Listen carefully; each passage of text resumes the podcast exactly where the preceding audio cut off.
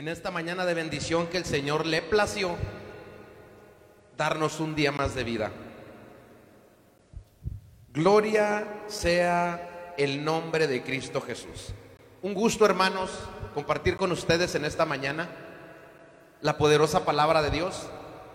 Después de unas largas vacaciones donde se detuvo el tiempo, porque ahorita les voy a contar por qué es necesario dar testimonio de las grandezas de Dios. Un saludo a todos mis hermanos de Manantial de Vida, los que supieron, los que estuvieron orando. Eh, pero debemos estar en oración, hermanos. No debemos entrar en pavor ni en temor, pero sí en temor de Dios. Ahorita les voy a contar un poco del testimonio porque es necesario contar las grandezas del Señor, mi hermano. Es necesario contar lo que Cristo hizo, lo que Cristo hace y lo que Cristo va a hacer. En esta mañana nos vamos a poner en las manos de Dios, vamos a orar, le invito a orar ahí donde está hermano. Vamos a orar a nuestro Dios. Padre y buen Dios, le damos gracias en esta mañana. Padre, en su nombre Jesús, es que venimos dándole honra y gloria. Gracias Señor por tu misericordia, por tu sanidad, por tu sangre preciosa, por tu pacto porque moriste en la cruz del Calvario por nuestros pecados. En esta mañana mi alma te alaba y mi alma te glorifica, Señor. Que seas tú glorificado en esta mañana, Señor, y que todo lo que suceda aquí sea para dar testimonio de tu grandeza, de que Cristo sana, Cristo resucitó entre los muertos y que Cristo viene pronto. Gracias, Padre y buen Dios, en el nombre poderoso de Cristo Jesús. Que baje tu presencia, Señor, con poder en cada uno de mis hermanos también que están oyendo esta prédica y los que lo van a ver, Señor, y los que oigan esta poderosa palabra de Dios, tu palabra, Señor, tu grandeza. Bendito el que viene en el nombre del Señor. Bendito el Dios de Israel, el Dios de Abraham, el Dios de Isaac y Jacob. Padre, que tu presencia sea tomando control. Que tu Espíritu Santo sea convictando Señor mi Dios, obra en este momento. Clamamos de tu presencia, de tu fuego. Que seas tú, mi Dios, hablando y dando testimonio, Señor, de tu grandeza y tu poder. Y la honra y la gloria son para ti en el poderoso nombre de Jesucristo de Nazaret. El Señor les bendiga, mis hermanos. Un día le dije al Señor, si tú existes,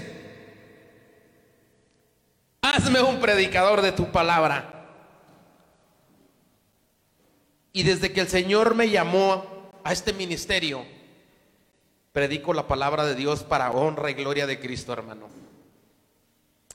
Y aún en cuarentena, hermano, tuve que ir al aposento alto, porque estaba en un lugar arriba, en un cuarto arriba. Pero déjeme decirle que sucedieron cosas maravillosas. Déjeme decirle que aunque es terrorífico la enfermedad y saber que puedes morir en un instante. Yo nunca le pregunté a Dios por qué. Siempre hemos leído la historia de Job y ni siquiera me parecía tantito a Job. Pero le digo una cosa, la gente lo hace que usted se parezca a Job. Hubo un hombre que me preguntó, ¿por qué? ¿Por qué a ti? Tú no te deberías de haber enfermado. Y me quedé callado y dije, Señor, tú hablarás, yo no. Y decía el Espíritu Santo, calla. Porque Él no sabe lo que dice. Y me quedé callado y no le contesté nada. Dije, Señor, tú obra en su corazón porque es muy fácil hablar. Gloria a Dios que nosotros tenemos la poderosa palabra de Dios. Pero le voy a decir una cosa.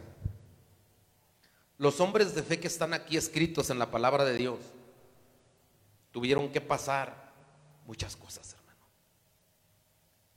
Y todos murieron también.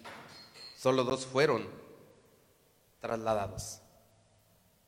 Es importante saber que la esperanza, hermano, en nosotros como polvo, como humanos, como siervos de Dios, tiene que estar puesta en nuestro Dios, en nuestro Cristo Redentor. No hay más. No hay más porque el hombre solo es polvo y nada más. Los hombres de la Biblia, grandes profetas, grandes pastores, grandes líderes que Dios levantó, sufrieron la esperanza, hermano. Y usted y yo no va a ser la excepción. En el libro de Romanos, hermano, lo voy a invitar a que abra su Biblia en el libro de Romanos, capítulo 4, verso 13. Vamos a ir a leer la poderosa palabra de Dios, hermano. Cuando el hombre está en apuros y en aprietos, cambian las circunstancias y las perspectivas y los tiempos, pero la esperanza tiene que permanecer, hermano. Y tenemos que agarrarnos de la mano de Dios Porque es el único que va a estar con usted y conmigo cuando partamos de esta tierra. Es el único que va a estar. Tal vez sus seres queridos cuando usted muera o yo muera, hermano. Pero con esa enfermedad, hermano, no va a estar nadie. Porque no lo van a dejar que se acerque a su ser querido y amado. Pero es importante saber Abraham, hermano, dice la poderosa palabra de Dios, que tuvo esperando esperanza contra esperanza, hermano. Dice en el libro de Romanos capítulo 4, verso 13 al 25, vamos a leer la palabra de Dios, hermano. Dice la palabra de Dios en el nombre del Padre y del Hijo y del Espíritu Santo. Porque no, porque no por la ley fue dado a Abraham a su descendencia la promesa de que sería heredero del mundo, sino por la justicia de la fe. Porque si los que son de la ley son los herederos, van a resultar la fe y anulada la promesa. Pues la ley produce ira, pero donde no hay ley, tampoco hay transgresión. Por tanto es por fe, para que sea por gracia, a fin de que la promesa sea firme para toda su descendencia no solamente para la que es de la ley, sino también para la que es de la fe de Abraham, el cual fue padre de todos nosotros, como está escrito, te he puesto por padre de muchas gentes delante de Dios, a quien creyó, el cual da vida a los muertos y llama las cosas que no son como si fuesen. Él creyó en esperanza contra esperanza para llegar a ser padre de muchas gentes conforme a lo que le había dicho, así será tu descendencia. Y no se debilitó en la fe al considerar su cuerpo que estaba ya como muerto, siendo de casi 100 años, o la esterilidad de la matriz de Sara. Tampoco dudó por incredulidad de la promesa de Dios, sino que se fortaleció en fe, dando gloria a Dios, plenamente convencido de que era también poderoso para hacer todo lo que había prometido por lo cual también su fe le fue contada por justicia. Y no solamente con respecto a él se escribió que le fue contada, sino también con respecto a nosotros, a quienes ha de ser contada. Esto es, a los que creemos en el que levantó de los muertos a Jesús, Señor nuestro, el cual fue entregado por nuestras transgresiones y resucitado para nuestra justificación.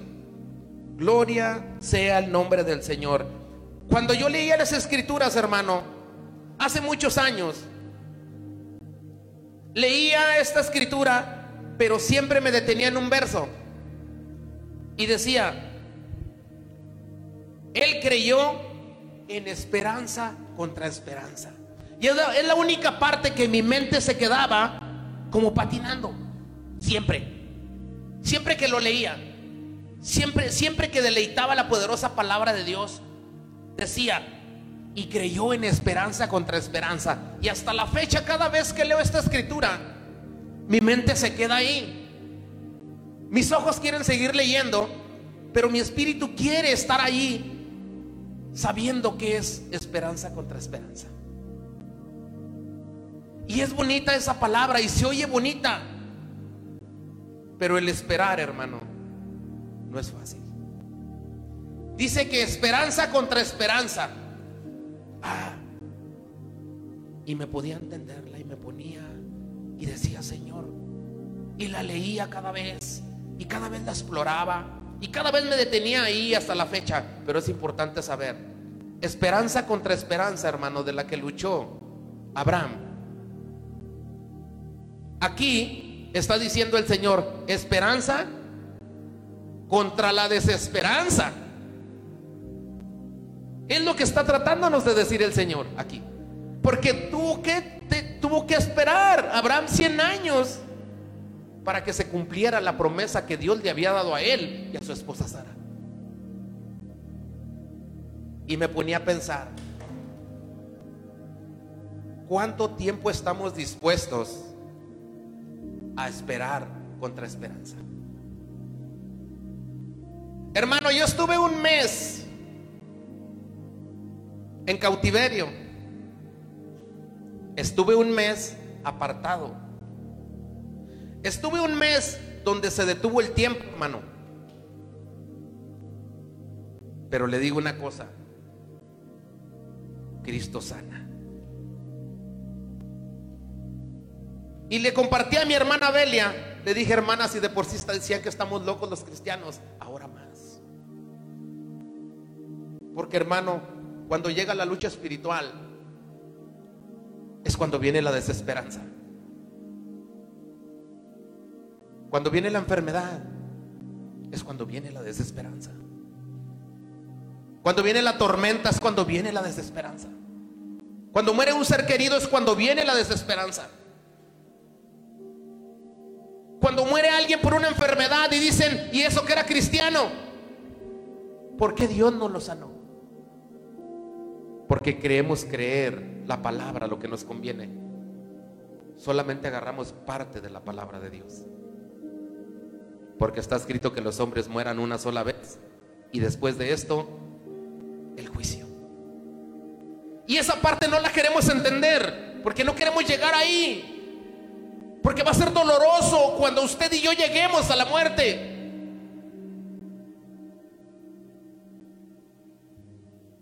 La contraesperanza, hermano, es lo que usted y yo vamos a pasar para esperar la poderosa promesa de Dios. La esperanza, hermano, que tenemos que tener es afirmarnos en la fe del Hijo de Dios. No importa lo que pase, van a venir miedos, van a venir temores, va a venir el enemigo a tirar sus dardos en su mente, en su cuerpo. Y ahora está tratando de dividir la iglesia. Y lamentablemente para muchos está tratando de lograrlo. Porque muchos tienen la iglesia como un lugar solamente. Y lo sacan de ese lugar de las cuatro paredes y se acabó la iglesia. Yo le digo hoy, hagan altares en la casa. Así como venía a las once y media a alabar al rey, tome control del altar de su casa y una a su familia. Y oren cada noche y canten alabanzas. Y hagan un culto en la casa. Porque es lo que pasó cuando pasó el ángel destructor destruyendo al pueblo de Egipto y protegiendo a sus hijos. Cada uno de la familia estaba adorando a Jehová de los ejércitos. Cada uno de la familia de los hebreos agarraron la sangre del cordero y empezaron a limpiar y a poner en sus dieteles de sus puertas para que el ángel destructor no pasara por ese hogar y no matara a su familia, a sus primogénitos. Eso mismo es lo que tenemos que hacer nosotros en el hogar en estos tiempos. Si usted se le acabó su iglesia del domingo,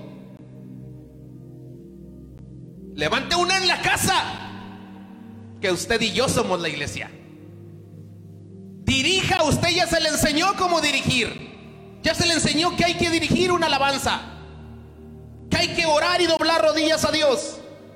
Y que hay que enseñarle a vuestros hijos el temor a Jehová de los ejércitos. Levanten altares en la casa. Porque se están tibiando los que solamente venían el domingo de las cuatro paredes. Levanten altares en la casa porque mi casa y yo serviremos al Señor.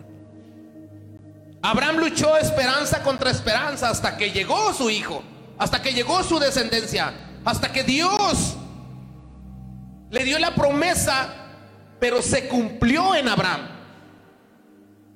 Pero es importante saber cuántas cosas tuvo que pasar Abraham. Yo le digo una cosa, hermano. Hoy que estuve ese mes ahí, se detiene el tiempo, no sabes si vas a morir o no. Yo sabía que no, porque Dios me había dado también promesas hace muchos años. Y hay, muchas que faltan por cumplirse. Por eso yo nunca le pregunté a Dios, ¿por qué yo, Señor?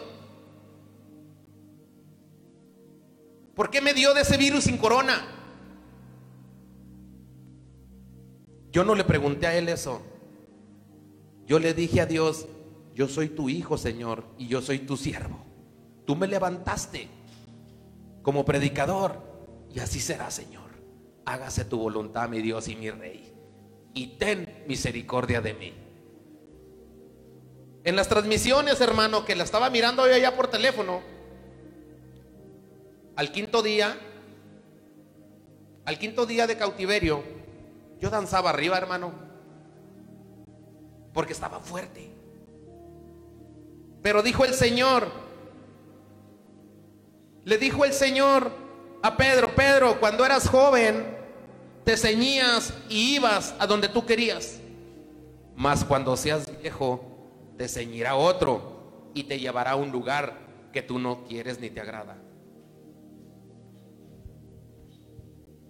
Arriba, hermano, yo me gozaba con los cultos y yo danzaba arriba. Hubo tres días que no pude levantarme, hermano, pero me tiraba al piso. Me tiraba al piso a clamar a mi Dios, a mi Señor, no importa cómo estuviera. Porque esa experiencia, mi hermano, es terrible. Cuídense, pero cuídense más del pecado. Cuídense más de no estar en comunión con Dios cuando lleguen las circunstancias. Porque las circunstancias van a llegar, hermano. El día malo va a llegar. Y es triste si usted y yo no estamos preparados. Es triste si viene Cristo y usted y yo no estamos preparados. Es triste si llega la enfermedad y estamos separados de Dios. Es triste si llegan cosas y circunstancias. Y me ministraba, me ministraba el Señor y yo oraba. Hermano, yo estuve ministrando allá en el aposento alto. Déjeme decirle. Y no es para presumir, es porque tengo un mandato de parte de Dios. Yo enfermo de eso y estaba ministrando a otra gente enfermo de eso. Y ellos no lo notaban. Pero hubo tres días en los cuales esa enfermedad es muy fea, hermano. Empiezan a, taparse sus arterias y empieza a perder la respiración. Y en su mente sabe que usted va a morir. Porque es letal. Pero cuando usted tiene a Cristo y tiene la esperanza de ese Dios vivo, no importa lo que pase. No importa. Ahí pasaron los días, pero se detuvo el tiempo. Yo no supe qué día estábamos, más que cuando me hablaban mis hermanos o cuando me hablaban las personas. Porque los días difíciles, el día más difícil fue el día 6. Se los tengo que decir porque los amo en el amor de Cristo y porque les digo que Cristo sana, hermanos. Y que tenemos que estar bien agarrados de la mano de Dios, porque el enemigo nos va a hacer tambalear. Ahora que trató de esparcir la iglesia, hermano, Porque es el enemigo. El que quiere destruir la iglesia es Satanás, que Jehová lo reprenda. A mí no me engaña. Y tenemos que meternos más en oración ahora. Porque si alguien viene y me dice que no se tibió cuando se acabó la iglesia del domingo, está mintiendo. Está mintiendo. Nosotros como ministros de Jesucristo, hermano, lo sentimos. Sentimos ese vacío, sentimos esa ausencia de nuestros hermanos, de la iglesia, de la congregación, de alabar juntos al Señor, de que baje su gloria, de que vean los milagros en la congregación. Pero debe avivarse en su casa. No se quede dormido, no se duerma. Échele aceite a la lámpara. Échele aceite. Doble rodillas, hagan cultos en la casa. Dios lo ha escogido como hijo de Dios. Usted es el líder de su casa. Dios lo levantó como sacerdote del hogar. A Abraham lo puso como padre de naciones para que bendijera a su nación. Por eso es que estamos usted y yo acá, porque llegó esa promesa. Porque hombres de fe llegaron hasta la promesa, pase lo que pase hasta que se cumpla su promesa. No se atibie en la casa, hermano. Hagan cultos en el hogar. Usted tiene el poder para hacerlo. Usted tiene el poder para dirigir su familia en un altar familiar. Porque mi casa y yo serviremos al Señor. Levante un culto en la casa. Cada noche que oigan los vecinos que estamos alabando al Rey. Que oigan los vecinos que estamos alabando al Dios Todopoderoso.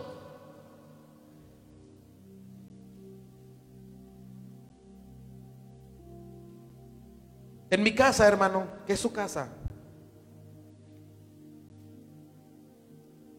Vivo con tres sobrinos y mi madre. Y ellos ya tienen la esperanza. Pero es importante, la gente ya conoce que ahí suceden liberaciones. Porque las han oído. ¿Me está entendiendo, hermano? Y se asustan y se atemorizan con gente que está muy mal. Los vecinos ya saben que nosotros alabamos al rey. Y los vecinos ya saben que nosotros estamos orando por ellos. Porque tenemos una esperanza, hermano. Amén. Cuando nosotros venimos a la desesperanza, hermano, porque la desesperanza va a llegar para usted y para mí, para todo el mundo. Vienen cosas difíciles para el mundo, hermano. Y como personas tenemos que morir. Porque está escrito que los hombres mueran, que vivan una sola vez y después de esto mueran una sola vez y después de esto el juicio. Todos vamos a morir.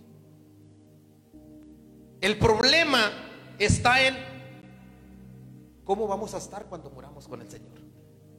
Ese es el detalle. Ese es el problema más grande, hermano.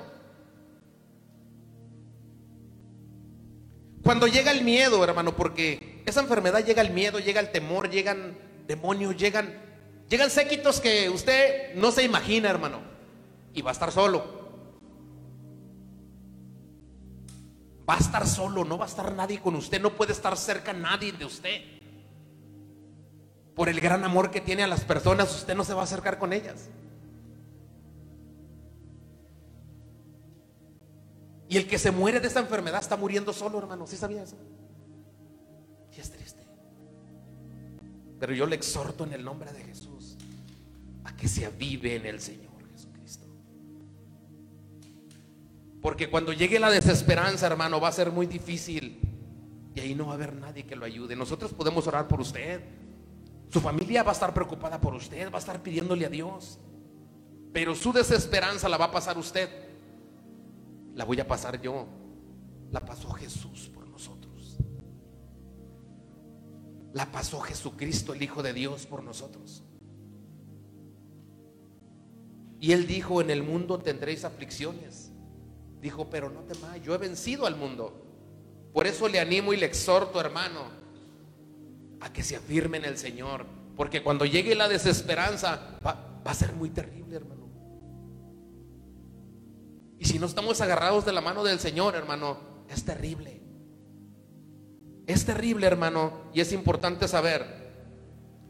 Cuando yo estaba, hermano, ya muy enfermo, el, día más enfermo, porque esa enfermedad ataca tus pulmones, se sale de control, tu cuerpo te debilita, te descompensas, la presión, el dolor de cabeza, o sea, todo, todo te duele, todo.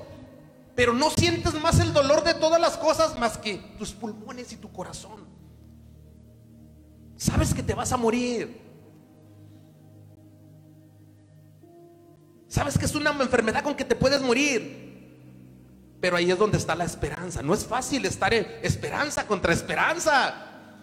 Por eso hasta entonces entendí este verso después de leerlo.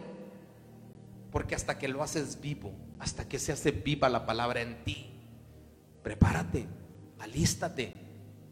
Porque no sabemos ni ahora a qué viene el Señor por nosotros. O no sabemos si hoy vamos a morir. O si viene la desesperanza. Hoy, hermano, tenemos que estar firme en la esperanza. Cuando yo caigo al piso, hermano, que ya no aguanto más en la cama, porque no aguantas la cama ni en un lado ni para el otro, ya te duele tus pulmones, te duele todo esto, no sientes. Y se empezó a hacer mi pecho como piedra, duro. O lo sientes o lo ves, no sé cómo es eso. Pero sientes que se va saturando tu pecho así. Así, Duro como piedra, se va haciendo piedra, piedra. Y te va faltando la respiración y quieres salir corriendo. Tienes ansiedad, te ataca todo tipo de demonios, te ataca todo, todo su séquito y todo su ejército te lo manda. Y si tú no te afirmas, vas a caer le vas a creer. Pero tenemos un Cristo poderoso que nos dejó una promesa. Y de ahí yo me agarro de esas promesas de parte de Dios. Amén, hermano. Yo vi la guerra espiritual. Yo pude ver la guerra espiritual. Y te puedo decir algo. Cuando caigo al piso porque ya no aguanté la cama, caigo al piso porque te quieres levantar y salir corriendo y decir, porque, pero no puedes. Y caí al piso y empecé a orar a mi Dios y a mi Señor. Y caí boca abajo de mi cama. Y Señor, aquí estoy. Yo soy tu hijo, yo soy tu siervo. Vamos a ir ahí al Salmo 91, hermano. Cuando llega la contraesperanza, hermano, tenemos que estar en la esperanza de Cristo. Si no, vas a caer. Si no, fácil vas a renunciar de Dios, vas a renegar. Le vas a decir, Dios, ¿por qué? Abraham nunca renegó, pero sí le pedía su promesa. Decía, Señor, tú me dijiste que mi promesa sería, que tu promesa sería como las estrellas del cielo, como la arena del mar. ¿Dónde está? ¿Dónde está mi hijo ya con 100 años? Esos 100 años parecerían esos 30 días que viví, hermano. Cuando Elías estuvo en la cueva, estuvo en la desesperanza. Cuando Jesús estuvo en el Getsemaní, Cuando los apóstoles fueron apedreados estuvieron en la desesperanza. Cuando murieron estuvieron en la desesperanza, pero nadie renunció porque estaban agarrados de la esperanza de Cristo Jesús el Señor.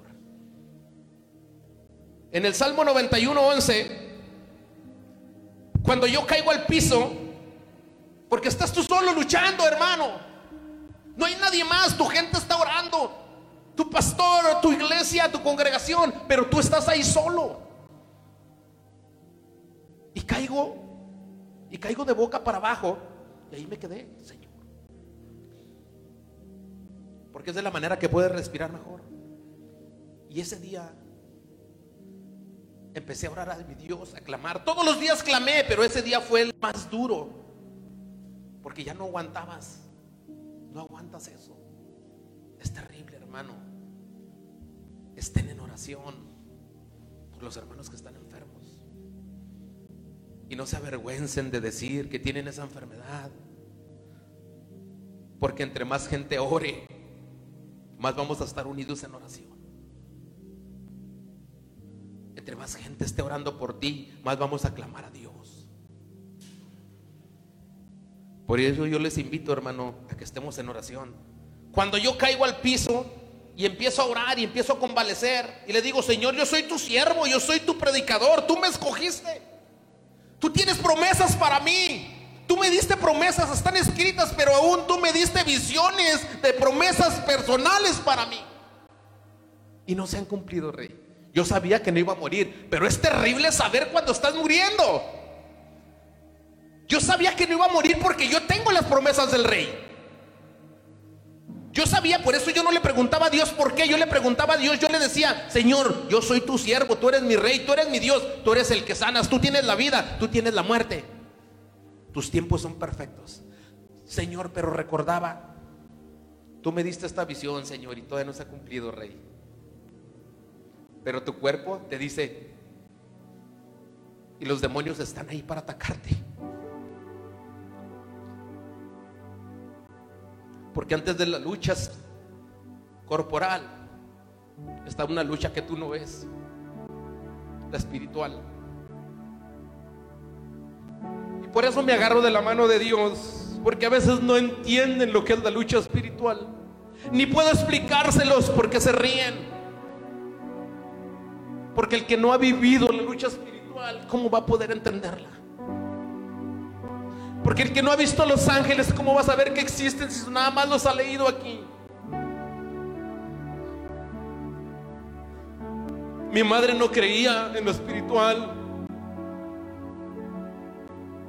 Pero ahora es mi compañera de liberación para las personas.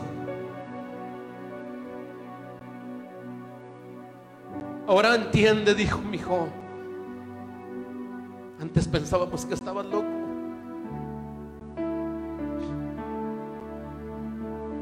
Ahora veo que tienes una lucha muy grande. Te digo, pero la victoria es del Señor, madre. Dice, cuando vayas a orar por alguien, solo dímelo. Y yo estaré acá en casa. Porque ella ha sido partícipe de liberaciones de endemoniados. Porque esas cosas se ven poco. Porque les da vergüenza a la gente. Y cuando caigo yo convaleciente, con el pecho duro, sin poder respirar, hermano, le digo, tus promesas son grandes. Y dice el Señor, ¿por qué no pides ayuda? Me dio la escritura del Salmo 91, 11. Y vino a mi mente y a mi corazón, pues a sus ángeles mandará cerca de ti que te guarden en todos tus caminos. Y venía a mi mente, en ese momento de convalecencia, en ese momento que sabes que tal vez estás muriendo,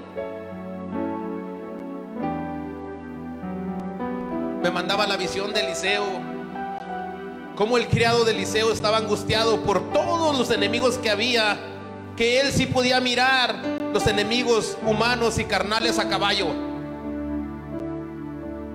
Y él tenía una contraesperanza, que sabía que los iban a matar a ellos también. Y Dios le dejó ver lo espiritual a ese siervo a través de Eliseo, viendo todos los ángeles y gente de a caballo de nuestro rey. Y después de este versículo, le digo, Señor, manda ángeles a este lugar. Manda ángeles que está tu palabra que nos protegerían. Tu palabra se cumple hoy, Señor. Y empiezan a bajar los ángeles y a luchar. Estaba un séquito de demonios alrededor, acechándote, esperando tu muerte. Y puedes ver la lucha y la pelea, cómo se van huyendo en el nombre de Jesús. Porque la lucha espiritual es real. Clama por ayuda de parte de Dios. Que sus promesas son reales y poderosas. Tú no estás solo. Tienes a un Dios vivo. Hay gente orando por ti. Pero empieza a ver lo espiritual. Deja que te enseñe Dios en lo espiritual. Porque es tan bello. Es tan bello ver cuando te acechan. Porque los ministros no tenemos fácil el camino tampoco, hermanos. Pero Dios te va a dejar ver cosas hermosas y maravillosas. Es tan hermoso ver cómo bajan los ángeles a luchar, porque son ángeles que luchan. Y empiezan a irse los ángeles malos porque no pueden. Y empieza a bajar la presencia de Dios y empiezas a regocijarte. Y le digo al Señor, gracias por tus promesas, Dios. En el Salmo 118, enseguida de este verso que me dio el Señor, cuando yo estaba convaleciente ya, me dio este verso el Señor y dijo, Jehová está conmigo entre los que te ayudan. Cuando llega la lucha espiritual de ángeles contra demonios, porque eso fue, y es real, y es verdadero.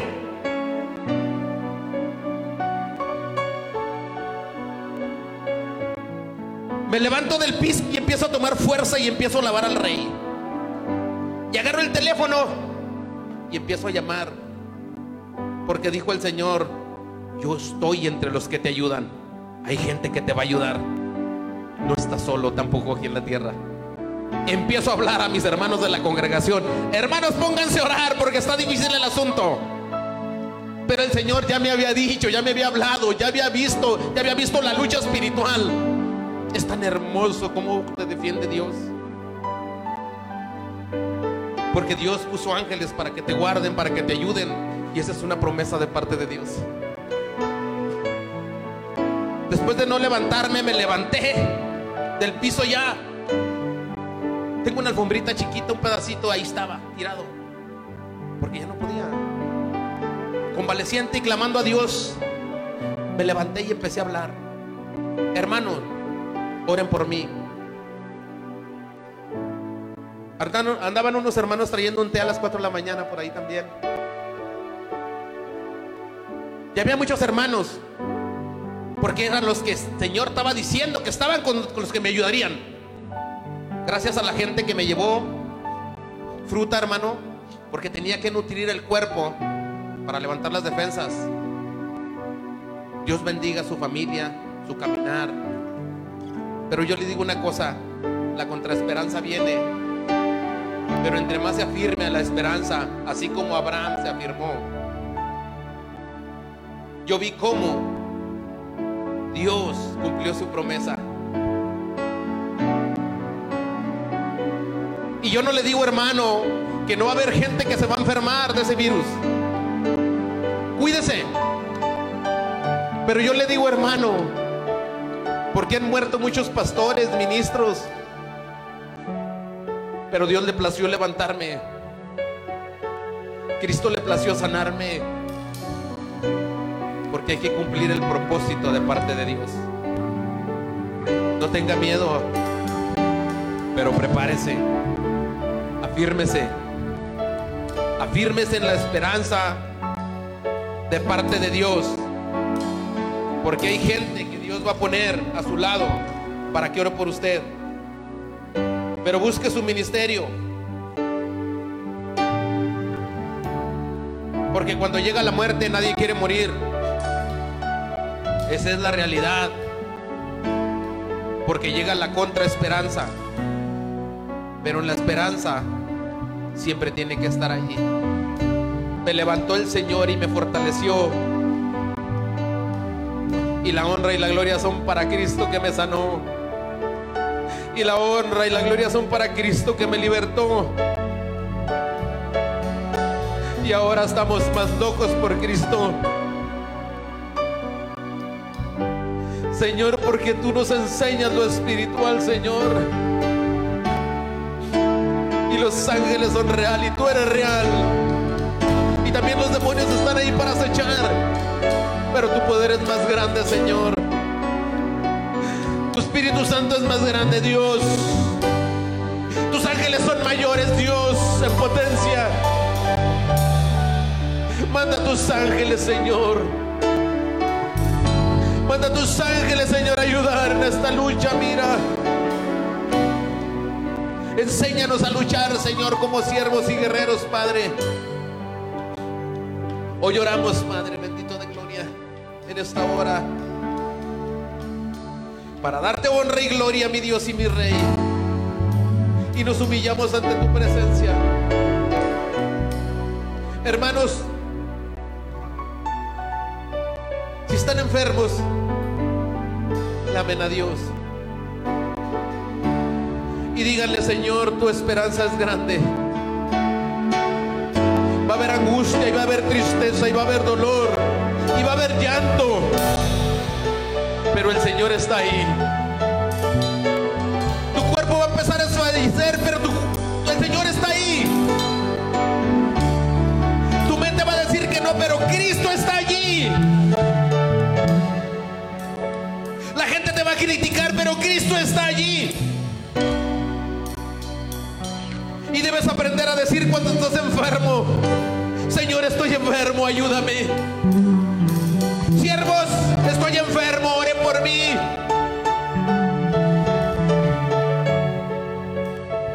Enséñate a pedir ayuda y llegará tu ayuda en el nombre de Jesús.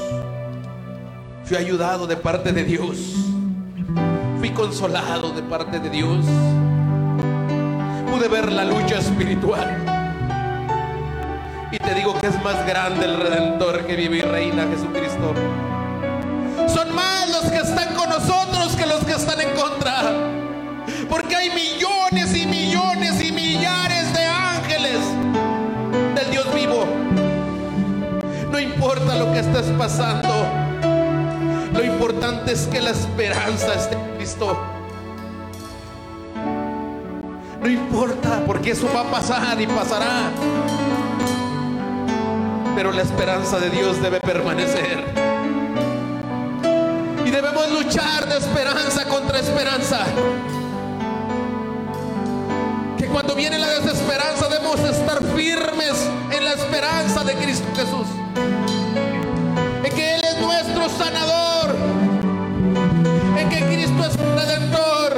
Y donde quiera que oigan esta predicación. Y donde quiera que oigan esta palabra.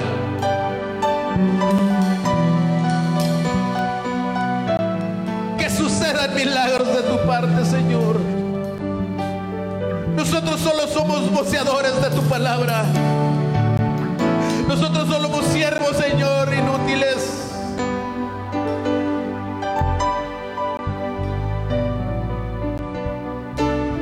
Dios puso algo muy especial en mí en este tiempo, hermano.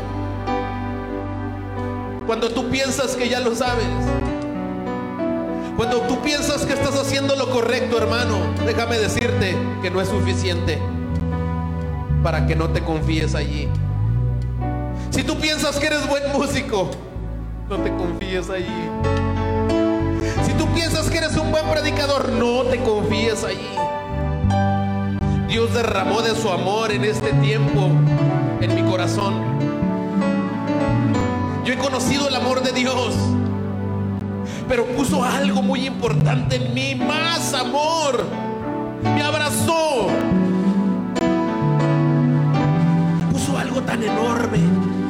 Que me confortó. Y necesitamos de eso de parte de Dios. No te desanimes, hermano. Glorifica a Dios. Ten la esperanza en Cristo y afírmate más. Te damos gracias, Dios del cielo y de la tierra. Hoy oramos, Señor, bendito Dios, por los enfermos, por los médicos, por los doctores, por las enfermeras. Señor Dios bendiga a estas mujeres que me atendieron, Señor, cuando nadie quería. A esa doctora, Dios del cielo, que nos atendió en su casa. Que las has hecho valientes y no tienen miedo a nada, Señor. Por mi hermana enfermera que fue la que me llevó allá, Señor. Que estuvo entre la gente que me ayudó de lo que tú mandaste, mi Dios, bendícelas.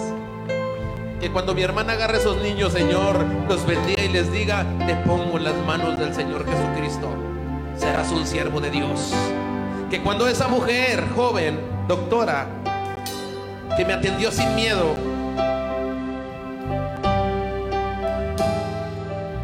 glorifique a Cristo en cada paciente. Hoy las bendigo, Señor, fortalecelas, Padre. Fortalecelas en su trabajo. Porque los doctores, las enfermeras son los que más están en riesgo. Pero sea tu mano poderosa. Hoy oramos, Señor, por tu misericordia. Por nuestros hermanos que se afirmen, Señor, si están tibios, si se han enfriado, Señor. Con esta separación de la iglesia. Pero que se levanten cultos en casa, Señor. Porque la iglesia somos nosotros. La honra y la gloria son para ti, mi Cristo. Te damos gracias por tu grandeza y tu poder. Y es necesario contar las grandezas de tu nombre, Señor, y lo que has hecho. Gloria, gloria a tu nombre, Señor.